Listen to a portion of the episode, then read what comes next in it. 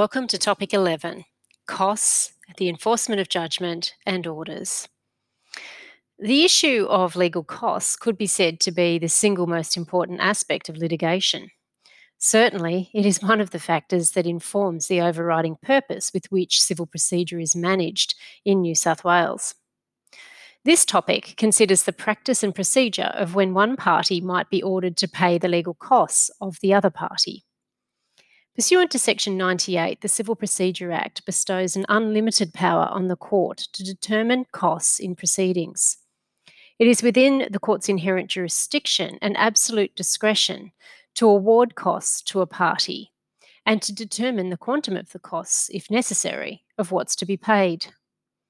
Section 99 of the Civil Procedure Act imposes a liability on lawyers who unnecessarily incur legal costs because of their neglect, delay, incompetence, or misconduct of a legal practitioner. Orders for costs is of paramount importance because the costs of litigation can be so great that they might affect a person's access to justice. Costs are defined as fees, disbursements, and other expenses related to the bringing of court proceedings.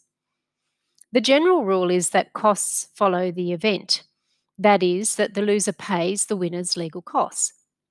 This is not always the case, but is certainly the most common order.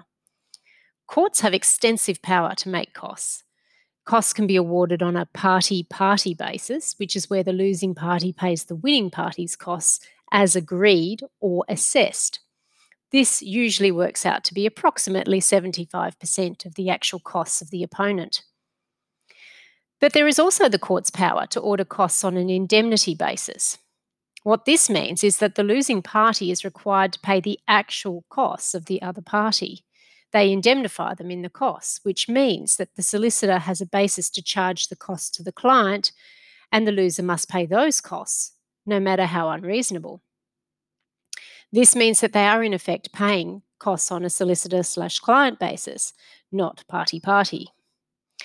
Indemnity costs orders are rare, but they're reserved for matters where there is fraud, abuse of process, where a party's persisted in maintaining a cause of action or defence where there are not proper grounds to do so, refusal of settlement where it's unreasonable, or they've wasted the court's time. If you search the key terms indemnity costs on a search engine like BarNet Jade, have a look and see how interesting it is to see the types of cases where indemnity costs orders come up. Often, whether a court should make an award of indemnity costs is a separate matter that's heard and determined after a judgment, allowing the parties time to prepare submissions. This is for good reason. Legal costs can enter into tens and hundreds of thousands of dollars, and sometimes cost arguments can be a whole trial in and of themselves.